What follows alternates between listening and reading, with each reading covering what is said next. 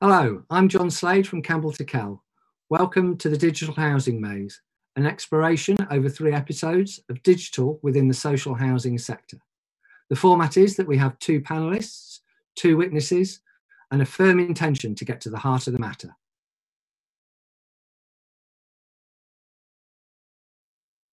A digital by default business relates to software and hardware in ways completely different from businesses that have slowly evolved from paper to electronic records. In the commercial world, the businesses such as Blockbuster and BlackBerry that were slow to change turned out to be candlelit businesses unworried by the arrival of electricity. Does the same fate await housing organisations who remain steadfastly non digital? One reason for inaction in social housing is the shared history of IT implementations.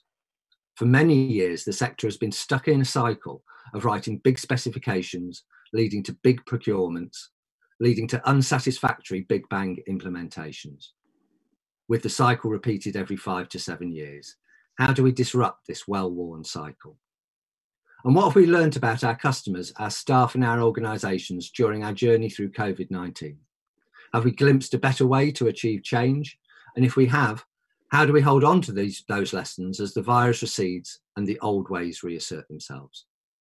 Here to discuss these questions and more are Sonia Fursland, who brings wide ranging experience of life at the social housing coalface, and Nick Salloway, Managing Director of Curious, a man with some clear thoughts on how to treat what ails the sector.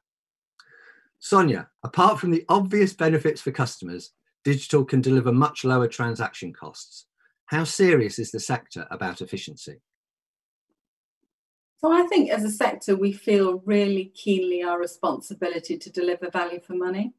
And in particularly, I think our place in terms of being part of the solution for the housing crisis. So, and, and actually not just building new homes, but actually using the, the resources that we have to invest in our existing homes and communities as well. And I think as a sector, we've woken up to the fact that digital is a way to enable us to do that. But there's no doubting that we are significantly behind the curve in terms of other sectors. I think that where you know it's interesting that you mentioned Blockbuster because clearly there's an organisation that didn't understand its customer base, couldn't read the rooms in terms of the direction of travel. But in housing, actually, we've got a very um, static customer base to a larger extent. You know, demand continues to outstrip um, supply, and so we haven't had that kind of burning platform that has pushed us forward. And we have been really reliant on the relatively few um, big companies out there who deliver management systems. And those systems have not been focused on customer experience. And we have lacked the skills, I think, as a sector within our own organizations to think digitally and to be at the forefront really of pushing ahead in terms of that digital agenda because there is no doubt that actually doing things digitally not only improves our customer experience but actually it reduces our costs. And that enables us to spend our money more effectively doing the things that we're absolutely committed to. That's great. Thank you. And nick from your perspective what's the biggest barrier that prevents housing organisations from taking the step forward into a more digital world yeah, thanks, John. So straight to the easy question. Um, I, I, think trying to point to any single barrier risks attempting to oversimplify a very complex sector. but I do think the importance of clear leadership yeah, um, in digital transformation is often misunderstood or underestimated.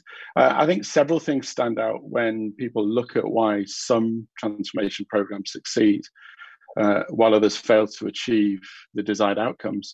Uh, and I think um, in that leadership uh, and organizational culture are perhaps the most significant drivers of change. Uh, and the ability of the board and, and the CFO in particular, I think, to be both the evangelists and architects of wholesale digital change uh, across every aspect of the business is, is arguably the key determinant for success. Uh, and without that strong digital leadership, uh, I think it's inevitable that change will only ever be incremental. Uh, and the promises of improved customer experience, greater efficiency through digital transformation are unlikely ever to be realized. So, leadership, I think. That's great. Thank you. Time now for our first witness. James Holmes has worked on the modernisation of Greggs and is now working with North P&I, a global marine insurer. James, if culture eats strategy for breakfast, how do you stop old cultures from chewing up new digital strategies? Uh, thank you very much, John. I think you touched on earlier about the the big bang uh, approach to delivery. I think that's one thing that is definitely I see changing in the in the world now. We are moving very much away from these large, very large, high risk uh, transformation programs going live in one go to much smaller, more manageable uh, chunks of work. Let me give you an example of that. Uh, nothing to do with um, IT. When I was working at Greggs uh, about several years ago, I was asked to open a concept shop uh, for Greggs uh, in on Gosforth High Street. And as part of that, we went into it with our eyes open, knowing exactly that we, it wasn't all going to work. Was, we weren't all going to get it absolutely perfectly right first time, but we took what we believed were all the ideas that we wanted to test and trial, and we put them into that one shop of 1,800 shops um, to test the ideas and then learn from that before we then rolled it out. So why do I talk about that? Well, actually, that's quite similar to an agile development uh, or, or, delivery uh, methodology that I know is used and discussed heavily within the IT world. So this is breaking things down into smaller chunks of manageable change or technology delivery and delivering those on a regular basis. I think the second area that we also just need to, to think a little bit about, and Nick, you touched on it earlier around around the role of the CFO and, and, and culture. It is really important, I think, to understand the biggest driver is to understand why are we delivering this change. And then most importantly is that all the peers on the board everybody on the board is really clear and understands why there's that need for change. And only then should we embark on that journey of change so that's really interesting james i think as technologists we're familiar with the benefits of agile ways of working uh, but i think it's often the case that incumbents are risk averse and, and they definitely prefer um, in uh, the experience of a the certainty of a fixed price, upfront specification, pro, uh, projects, a big bang release. Uh, and because I think that fit, that they like that because it, it, fits neatly into their annual planning cycle. So, are you saying then that the the approaches, uh, or would you infer from that the approaches to procurement and planning hinder transformation? The ones that we see within more traditional organizations actually hinder digital transformation. And if so, how how should incumbents go about realigning their planning, uh, their capital deployment, service delivery objectives with the kind of fail fast, learn fast processes that are the default method for decision making that are fa- favored by agile teams? Yeah, so great question, Nick. I, I, think let's just, if we step back, and I use probably my experience when I was uh, working at Greggs, uh, where we purchased a a large uh, technology solution, uh, multi-year delivery but what we deliberately did is we deliberately, I keep coming back to breaking it down into manageable chunks. The procurement process was a very interesting one.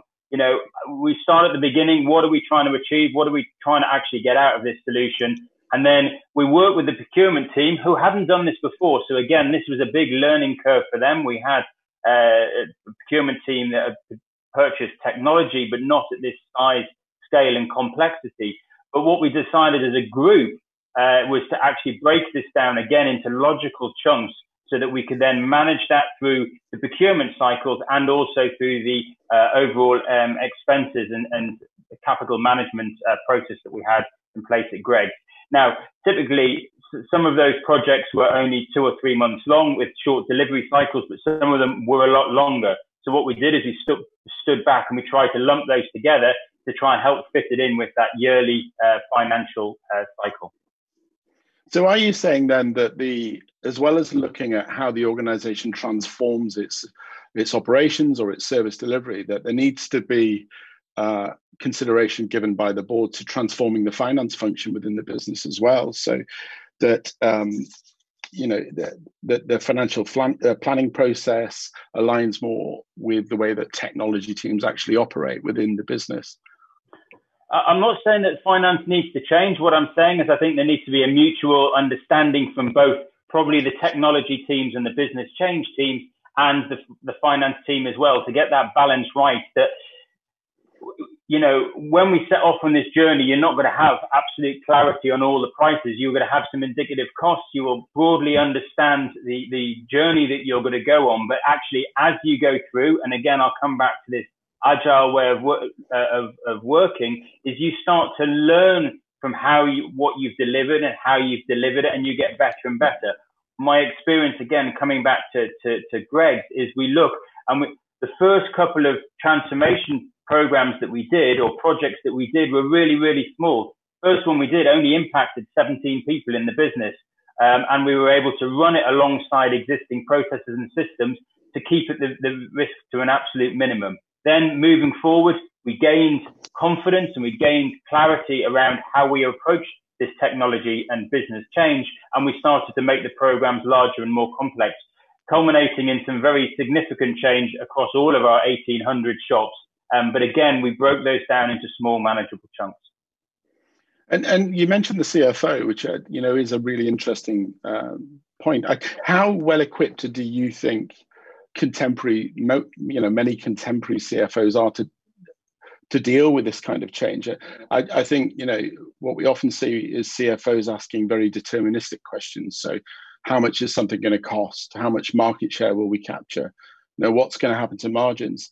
But I, I, think you know they increasingly need to learn to ask questions like, "What are we going to learn?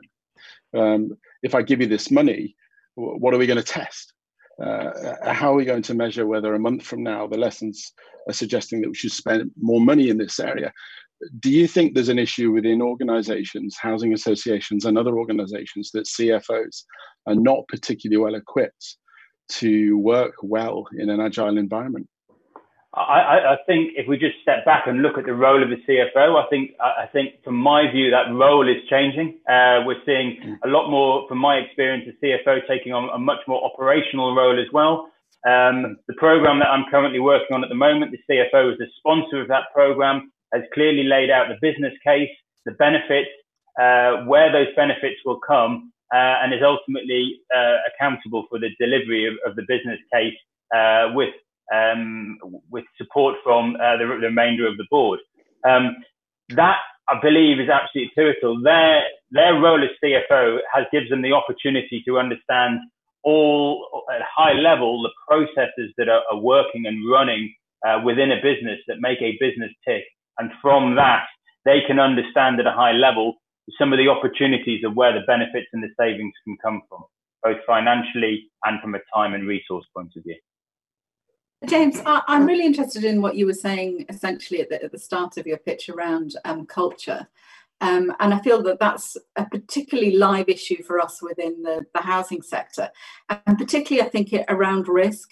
So I think one of the reasons why we tend to go for big bang, um, full IT overhaul, bring in a brand new system, um, is because actually we're we're quite a complex business, and when we get it wrong, um, the the potential for for harm is is significant. You know, we we manage compliance risk, which is something we take very seriously, and um, is something that we're very always very keen to get right. So part of the challenge we have as well around the existing culture is that we're already managing risks in terms of having multiple systems. And so the idea that we can get one system in that can integrate, that can bring everything together, that we can train our, our colleagues on, um, is is incredibly attractive actually because it feels more risk averse than what you're talking about essentially, which is developing something brand new, trying it out, and all that that entails. And and I guess for for our areas of risk as a business is how do you feel uh, as a sector in terms of the culture that we that we are sufficiently bold to take some of those risks I think we need to just step back and look at what is happening elsewhere uh, outside outside your industry. Uh, so outside the, the housing industry, so we can understand the challenge we have there.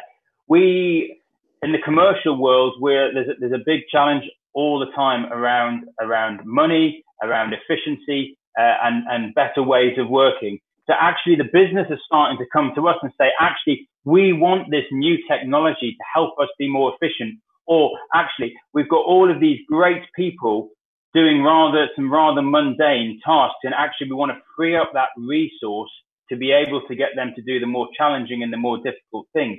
So those are some of the areas that I would I would certainly look at. I think the cultural one is always a good one. Um, it, it's got to start at the top. It always has to start at the top because we need to make sure that the board are absolutely bought into, fully understand why we want the change and why there's the need for change. We step back and I ask a simple question. If we don't change, what impact is that going to have on our business? Is that holding us back? What are our competition doing? What is every, what are other people doing? Is there efficiencies being gained here? Is there efficiencies being gained there?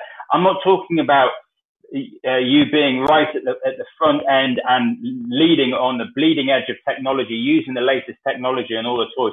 All I'm talking about is I believe that a business nowadays needs to have technology that's un- underpinning this business change.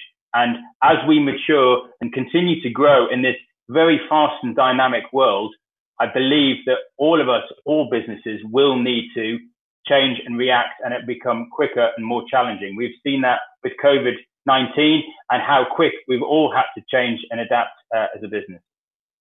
Sonia, um, what, what are your reflections on what you've heard or uh, uh about the role of the CFO? Um, when you play that into your experience across the housing sector, do you find the CFOs front and centre of, of the transformation agenda? Um, so I would say to some to some extent, I would say quite often actually, um, in fact more often, perhaps it's driven from kind of an operational imperative. So it, it is often the business which is looking for improvements in terms of the ways that we work. Um, uh, but generally with with strong support from the CFO.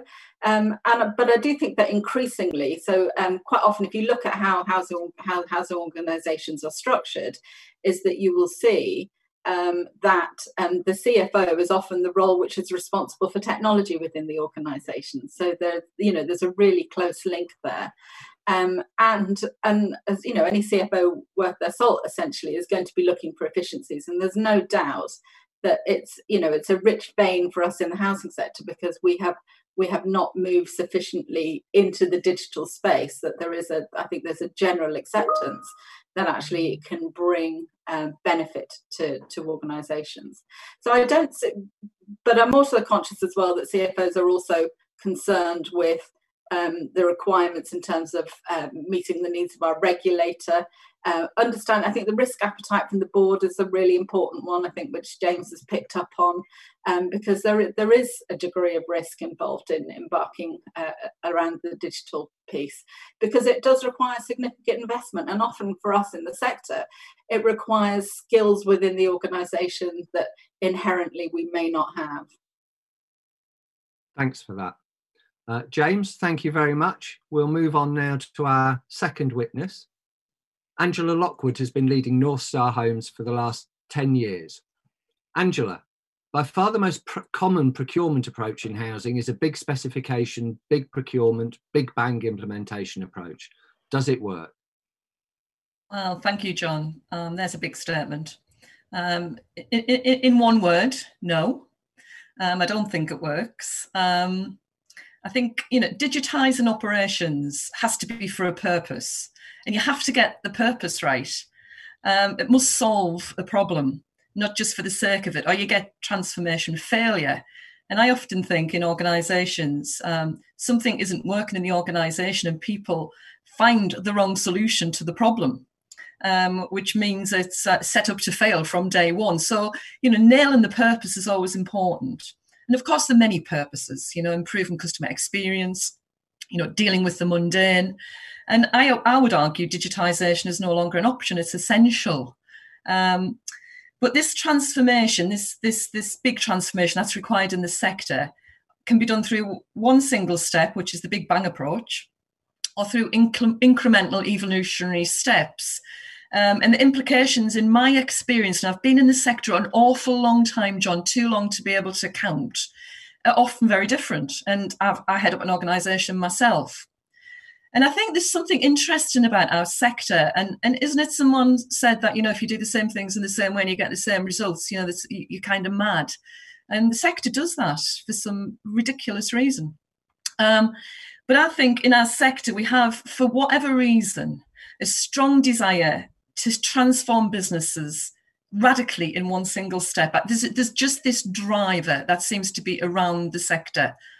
Um, and I think we would easily argue that we need to realise the benefits of a future vision as quickly as possible, minimising the pain, disruption, and duration of the change process. And I think, you know, in many ways, that ambition is, is, is valid. However, however, I think we're often in denial about our ability to handle radical one step change effectively. And more often than not, we get it wrong and we create major disruption. In my experience, large scale transformation really works. And the wonderful John Kotter, um, leader of Harvard Business School, reckons 70% of big transformations fail, and nearly 20% take the organization down with it. So that's pretty big risk, and yet we yet we take it. Um, I mean, John Kotter argues that wholesale change can only be effectively made in measured steps and not um, in a big bang way that the sector favours. Um, I think, as well, if I'm being entirely honest, our reliance on consultants is quite significant. And I think we're oversold big bang uh, by consultants because we haven't got the expertise in, in house. I think we also react when things are going wrong and we make decisions under duress and they're not always good decisions. And I think as humans, we have a tendency to be overly optimistic about our own performance, um, which is fascinating as well in terms of anthropology, I guess. Um, so, and I know incremental change isn't popular. It appears slow, complex, expensive. It dilutes the benefits. And yeah, I think you have to be very brave to opt for this in a world that's addicted to pace. But but it has huge advantages. I mean, apart from anything else, it's the natural way that things happen in the natural world. I mean, things evolve, they don't just pop into existence. Um, it's easier to change course as well when you do an incremental change with minimal cost and disruption. It fits with progressive and emergent business models, which are dynamic, they're fluid, you know, and we're working in an environment that's difficult to predict. Honestly, I, I, I can do a business plan in January, and by July, it doesn't fit the environment or context anymore. So why would a long big bang transformation project fit the environment 12 months after you've started it? And I don't know what the rush is. What is the hurry? More collaboration, better thinking takes people with you, and that equals success. Um, it has to be embedded and you have to test it and you have to learn for the next phase. So, so we need rational, not emotional decision making. We need strong leadership. So, what do I think? The sector needs to review its big bang approach as it just doesn't work. Angela, the, the, um, there's something incredibly ironic about the idea that um, the, the sector is risk averse, uh, and you're talking in very, very positive terms about uh, the benefits of an incremental approach. Uh, and you know, we could get into a debate about the difference between incremental disruption and and disruption, um, but we won't do that. Um, so uh, it, it's ironic that you're talking about these things and you're suggesting that the sector favors incremental improvements because it's risk averse, but it procures through Big Bang. Why is that? I think there's something interesting uh, because I think we, um, the sector applies old solutions to new problems. I think, Nick. I think mm. um, as a leader, don't you re- don't you re- rely on what you've learned in the past and you apply it to the problem that you're faced with, as opposed to putting it to one side, learning differently, and being more progressive. Uh, I think the sector's got an abundance of people who um, settle for old solutions for new problems because um, of a number of reasons. I mean, I think we are I think the skills within the organisation are not necessarily there. I'm not sure that the sector looks um, externally enough and connects with the commercial world enough. I think we're a bit overly insular. And I think we like to stick with what we know, despite the fact that we can research it and find problems and flaws with it. It's what we know. And I think we stick with what we know. So that, that's um, that's an interesting viewpoint. So I, I think what you might consider is that many of the most successful innovative brands uh, that we're familiar with now in terms of you know technology brands enter their market as digital first disruptors. So they come in and they challenge incumbents with new business models that are enabled by technology. Uh, they create completely new and better customer uh, experiences delivering more value to customers. How innovative or ambitious is the digital transformation work that's being done within the sector? How, how innovative do you think it is? Uh, and what do you think a disruptive entrant into the housing sector might look like? How might they behave? Um, and, and how would they challenge an incumbent? Yeah, I think the sector is caught. I think gets gets there's a tension in the sector uh, between um, relationships and digitization. Um, we, we are deeply relational as a sector because it's the business that we do. Um, mm. And we are very, very used to face to face contact, face to face services, and delivering to highly vulnerable people. And I think that's in our DNA and it's been around since Victorian times. So there's a, there's a massive embedding of culture around our desire and need to communicate and to deliver services in a face-to-face way. I think I think that's a hurdle that we have to overcome. And many of us have grown up in the sector. Many of us have grown up in that way. Most chief executives in the sector have come up through the ranks. It's very, very unusual for the sector to appoint somebody not from the sector as the chief exec. So we've got we've got to get over um, that kind of embedded culture and embedded way of thinking. That's not to say it's not around. We've got some phenomenal examples where organisations have really stepped into the digital world and done some amazing stuff. And and there's a realization in the sector amongst chief execs, of which I'm one of them, um, that the digital world is is not optional. You know, this is not an mm. option any longer for a whole variety of reasons. But for some reason, we're scared of it, and also we're scared of the investment we think it's a lot of money. And now I know that it's not always a lot of money in any way, shape, or form. I know some of the fixes that we've had in our organisation, some of the digitisations cost us very little, to be frank with you. But there's a perception out there that this is highly skilled, highly technical, highly expensive, highly risky, and so we'll just leave it for another couple of years until we can we can settle a bit.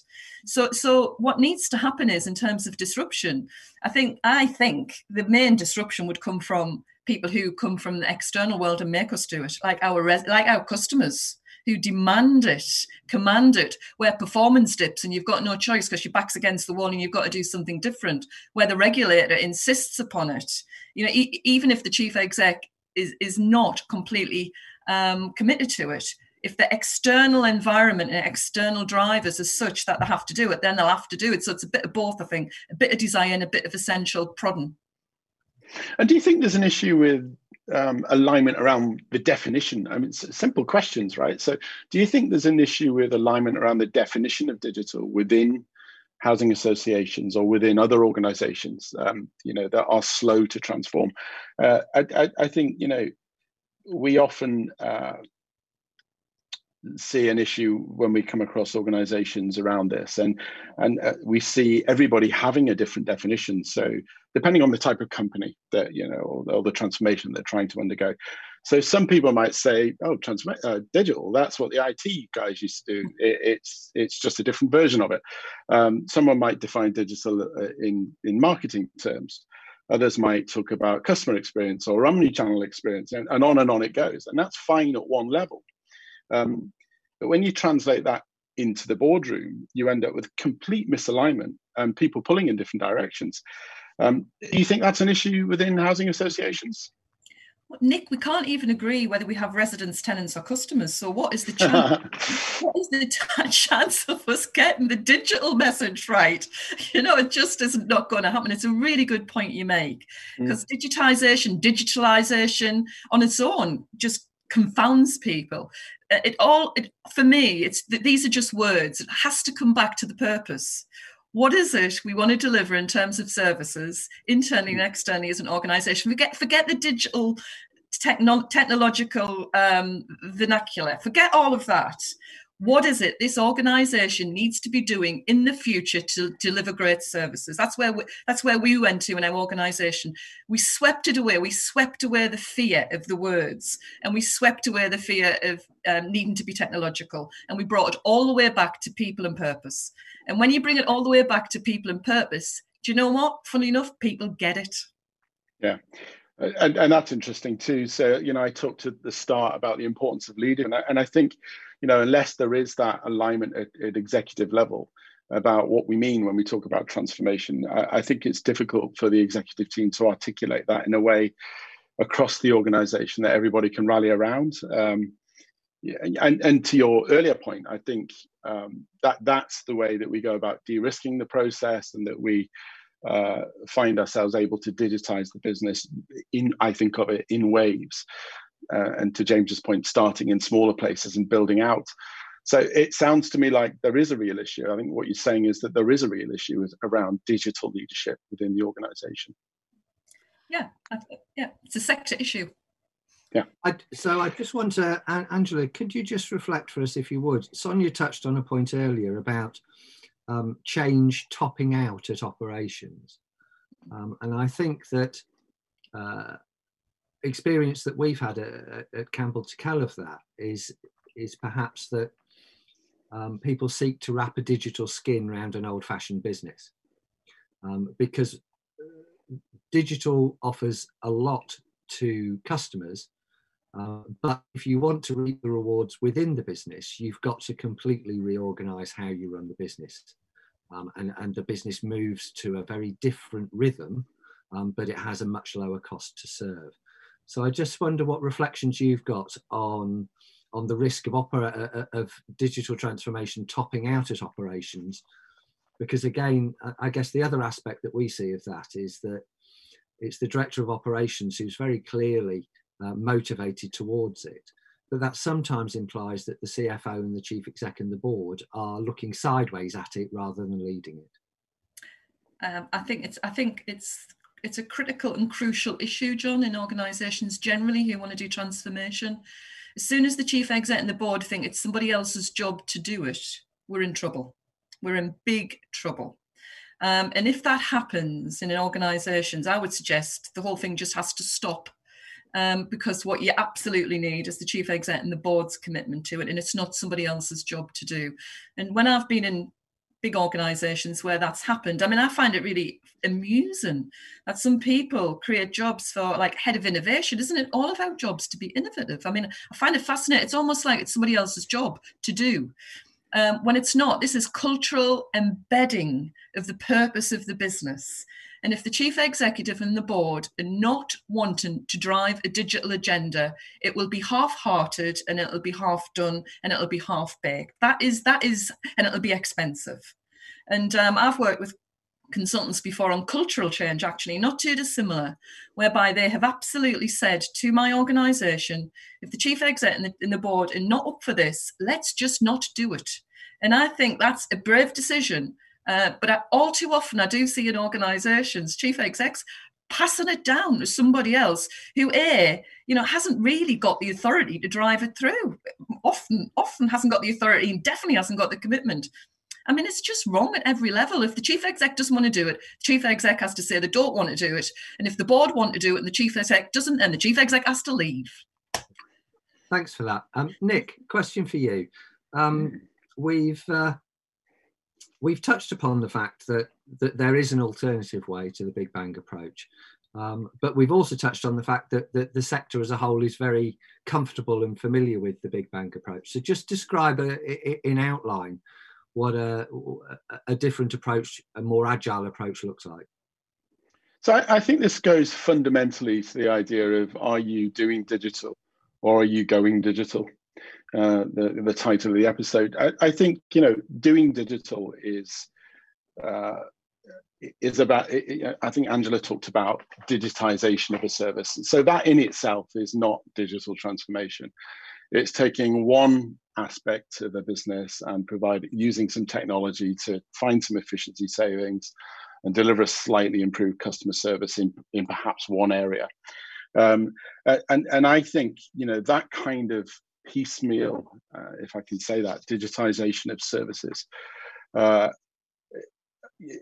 you know, isn't the wholesale transformation uh, that we need. And, and by wholesale transformation, what I'm saying is that we what we need doing is reorganizing our business, our entire business around the customer journey. So what we do is fundamentally um, you know place the customer experience the customer journey as the organizing principle for the business and then rather than trying to run um, in, improvement initiatives within individual silos we use that we, we take a, a, completely holistic view of the customer journey and think about how do we reimagine that Um, and we bring people out of individual departments or, or individual silos within the business to look at that together.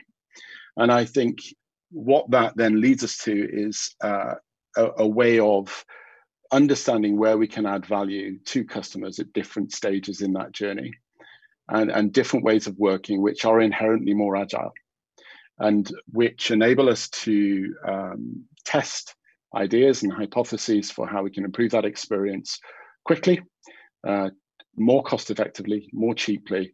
Uh, uh, and as, as I said earlier, I think you know a contemporary, forward-thinking CFO, chief executive, and board looking at that and saying, okay, um, what are we going to be testing here? What are we going to be learning?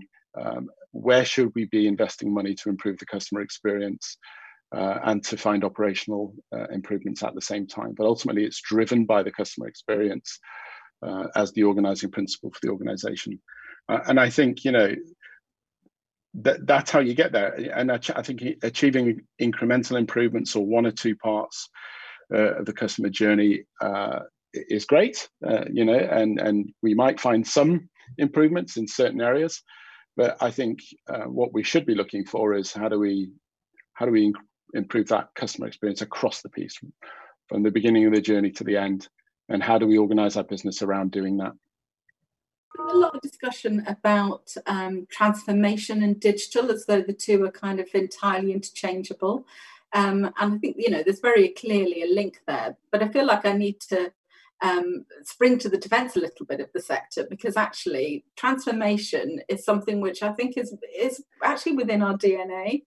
Um, and you know, when Nick was talking about that customer journey, that is something that feels very familiar.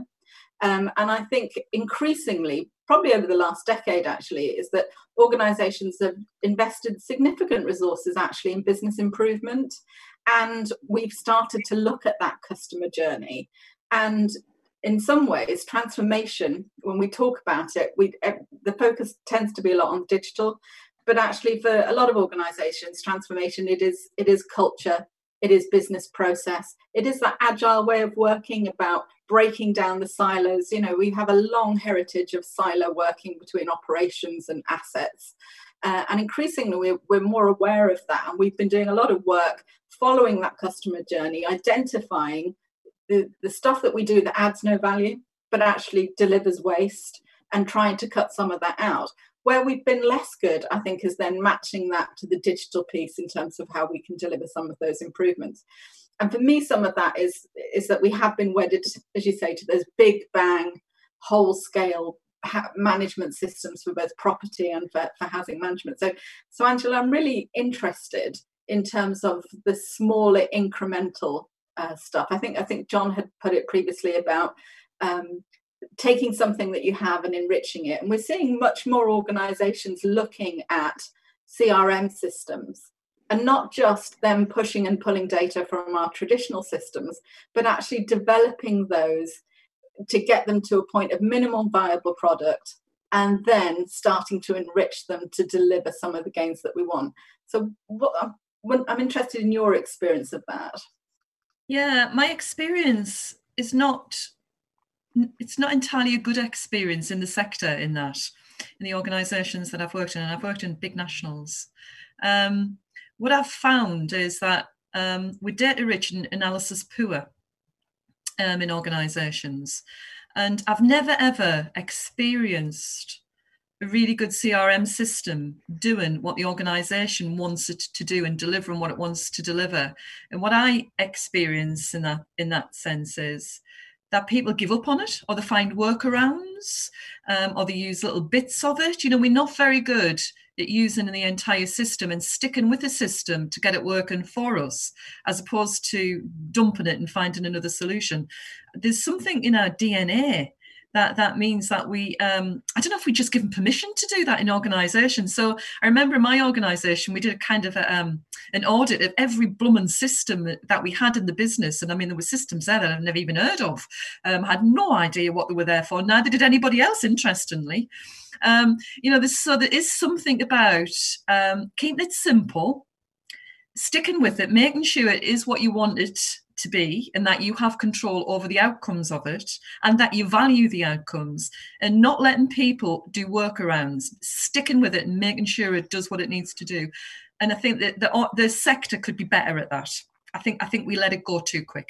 That's my experience of the organisations I've worked in. There will be some fantastic ones who do it amazingly well, but my, my experience is not good.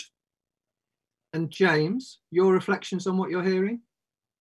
So, so a couple of things just to, to pick up that Angela was talking about earlier about how important it is within her business that it's face-to-face contact. That's exactly the same that we have within uh, North Marine Insurance. Uh, we, we have a lot of people traveling around the world, or had a lot of people traveling around the world to meet with our members, to do business with them uh, on, a, on a regular basis. And actually, I suppose what COVID has proved is actually we can change. Um, the, the whole business has gone from we need to be going to meet with our members, we need to be going to communicate with them face to face and dealing with them to actually now, actually, it's now acceptable and expected that we're doing this over video conference instead. So I suppose what I'm trying to highlight here is is just this, this change in COVID has, has had a monumental impact from that point of view uh, on our business. And actually, we as a business have adopted very well to that. As an industry, I think we've adopted very well. And I'm sure there's a number of other industries that have adopted, uh, adapted very well to this uh, forced change that we're having to work through. But you go back a year and you say, right, we're going to stop traveling and we're not going to do any face to face business and we're going to do it all over video conference, people would not, not been able to accept that. So, so Angela, I think um, one of the interesting things about COVID has been it's really exposed our weakness in terms of data. Um, so we all know that one of the hardest questions to answer in, in the housing context is how many properties do you own? Uh, because it depends on who you ask and which system they take the data from but at, at, a time when you know we have to be so much more focused on performance and we're seeing big changes in the business in terms of you know the number of work in progress that we have and our um, the change in arrears the number of our customers in receipt of universal credit. I think it, we've come to realize that actually the data we hold on our customers is is incredibly poor and it's really hampered our ability to um, to to respond to customers and to covid in an effective in an effective way. You know, we found workarounds for it, but it has been a big exposure for us. What do you think? Where do you think we are in terms of data as, as a sector, Angela? Are we doing enough? Um, I, I, agree um, entirely with you, Sonia. I mean, data is a big issue in the sector. We've never really got to grips with data. And um, it, we were exposed during COVID, and what we had to do was um, rely on personal um, relationships and understanding of the people who live in our communities, which, to be fair, worked, but you know it wasn't as efficient and effective as a, a good data uh, source would have been. And it certainly made my organisation sit up and uh, think, come on, you know, what what is the core data we require um, if this organisation going forward? Because actually, we haven't got the core data that enables us to be as efficient and effective as we need to be. So, and that, that's not just my organisation's problem, Sonia. You've hit on the sector issue, and I I think data is king going forward. I mean. I, would say to the kids coming out of school, go into data because do you know what? You're going to be employed for the next 20 years without shadow of a doubt because we need you. And James, then thinking about that from a commercial perspective, do you know, hearing us talk about um, the, the sector's uh, inability to understand its customer because we just don't have the data, does does that surprise you from a commercial? Because I suspect data is king in commercial organisations. Well, it, does it surprise me? I'll be brutally honest. No, because in, we have everybody has the same challenges. Uh, even in the commercial world, I think maybe we have a, a, better understanding of our data and have a better view of our customer. But I think we, as a business, could, and all businesses, I think, could probably always do better uh, and get a better understanding of data. I heard a really interesting analogy recently about how to describe data, and I used this actually when I was talking to the board recently. Um, the data is now no longer the oil of the business; it's actually nuclear. Get it right, and it does the business a world of good, but get it wrong, and it makes a load of damage. I do think that all businesses could do better data. I, have never ever worked in a business, having worked in a number that have ever said we've got good data, good control of it. We know everything. We know we know all of our houses in your instance, or we know all of our properties and everything else. There's always there's always an improvement. Uh, there's always an opportunity to improve data. And indeed, it's been the case in the housing sector that um, uh, the sector rested on its has rested on its laurels for some for, for long periods about data. Um, we'll all remember that probably the last eight years have been characterized by lots of downgrades that are, uh, originate in poor quality data. Um, it's all very well reporting 100% uh, gas safety compliance, um, but that's rather undermined if you've got 15 properties that aren't on your database. Um, so we've all had experience of those issues. Thanks for that point. On, on data, I would, I, it's an interesting one. I've seen everything from organizations with so much data. They, they almost, you know, it's almost analysis. They don't know where to turn. Um, I've seen other organizations that've got loads of data but just aren't doing anything with it. I've seen organizations with no data at all that need to start gathering it and everything in between.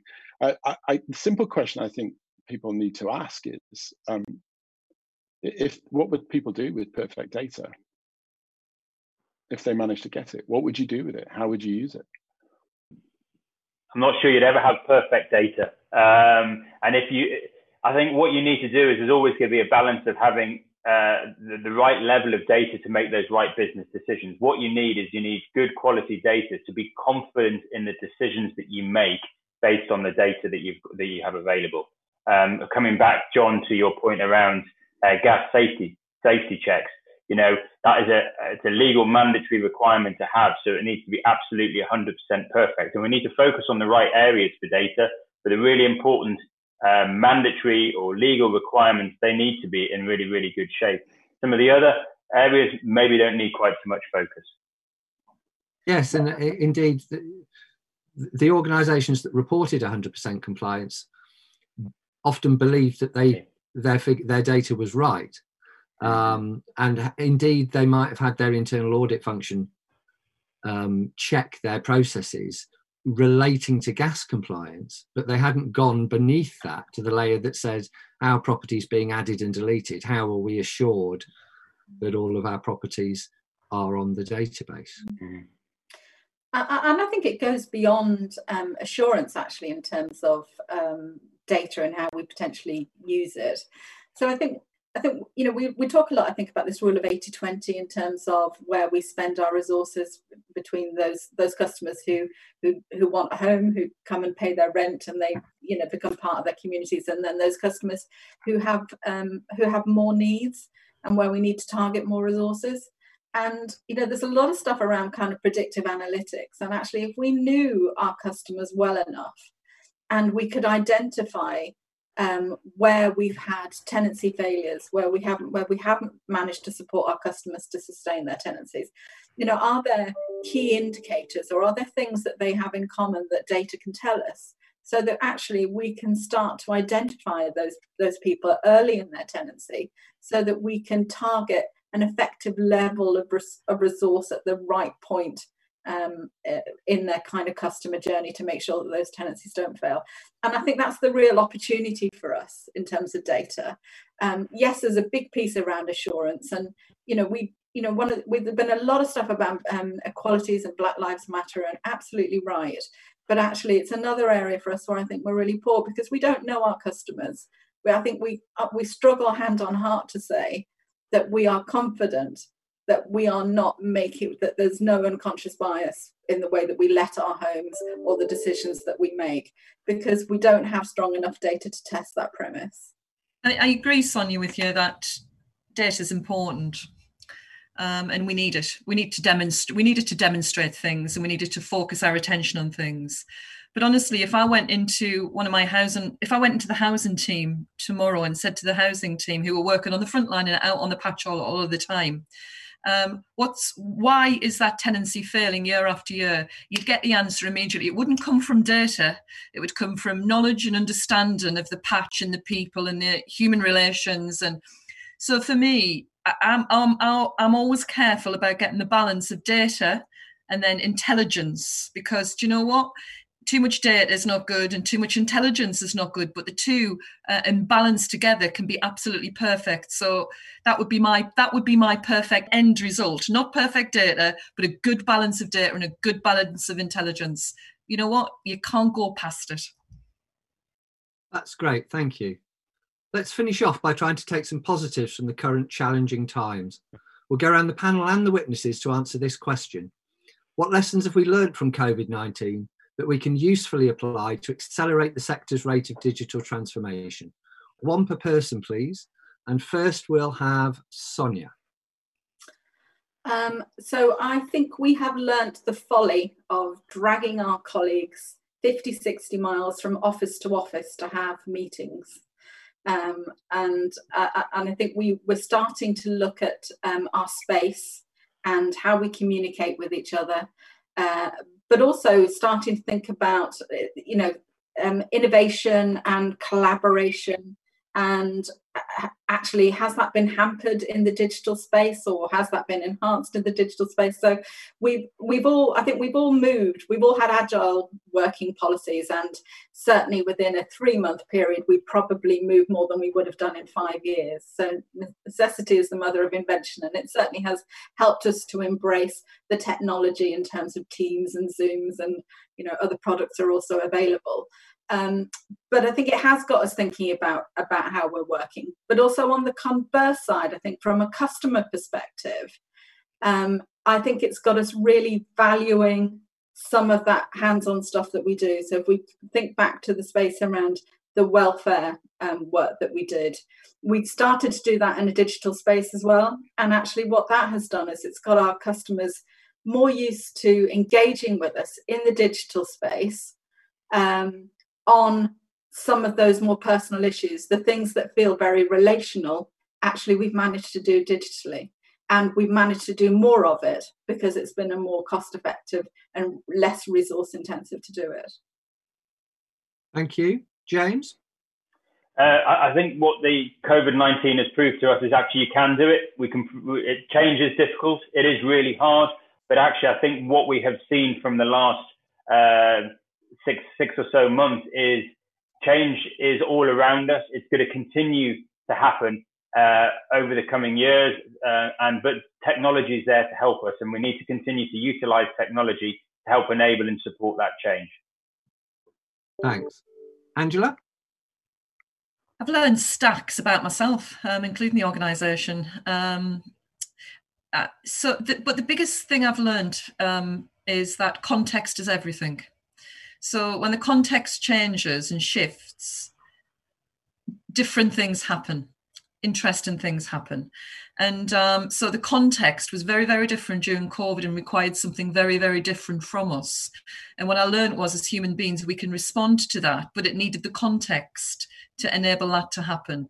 So, so the big conundrum and puzzle that I have is how do I keep how do I keep the accelerated change going and the amazing um, technological changes that we've implemented in my organization when I don't have that context?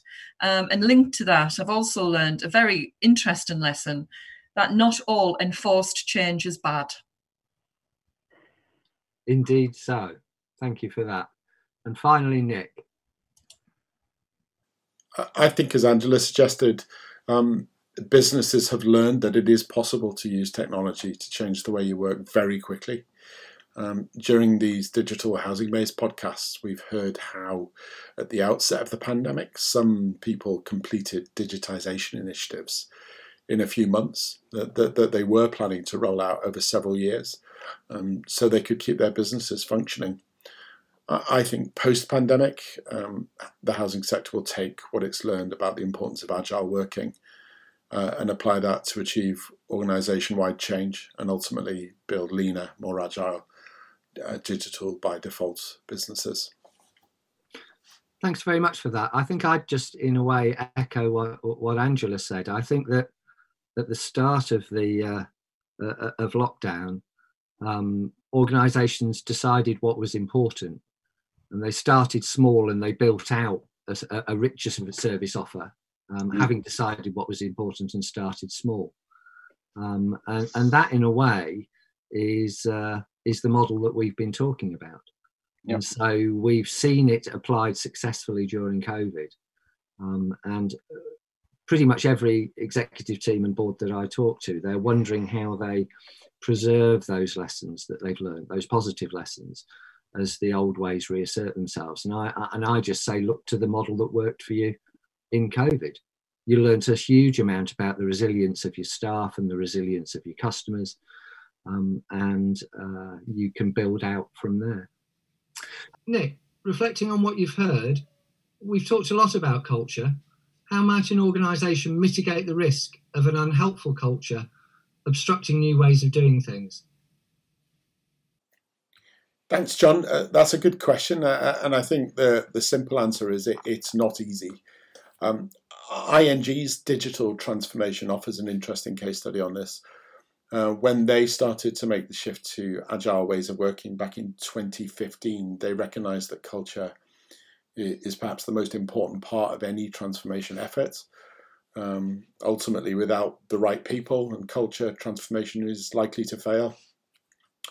Uh, Bart Schlatmann, who was then COO, has has talked at length in interviews about how much energy uh, and leadership time ING put into trying to role model uh, the sorts of behaviours, so ownership, empowerment, customer centricity, that are necessary uh, in an agile culture.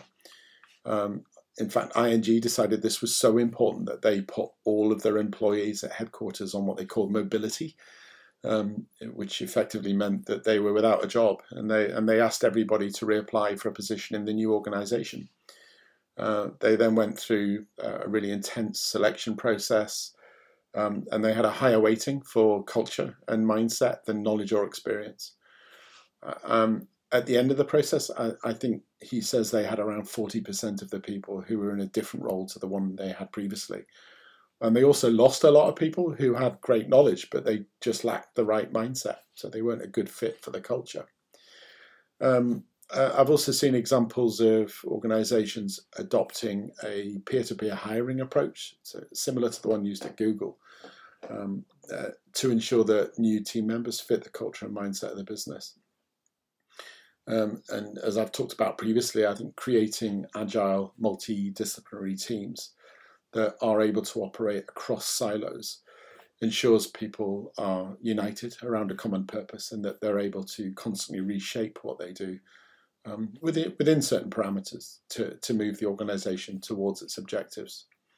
So, yeah, I guess you could say, um, my, I guess the answer to the question I would give is that the best mitigation strategy is both a clear vision for the kind of culture the organization needs, uh, and then uh, inevitably, I suppose, strong leadership to create that culture.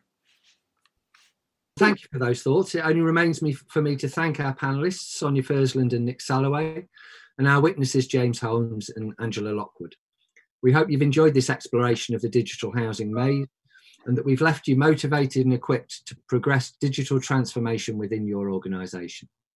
It's easy to track down both Curious and Campbell Tickell if you need a helping hand. And in the meanwhile, goodbye.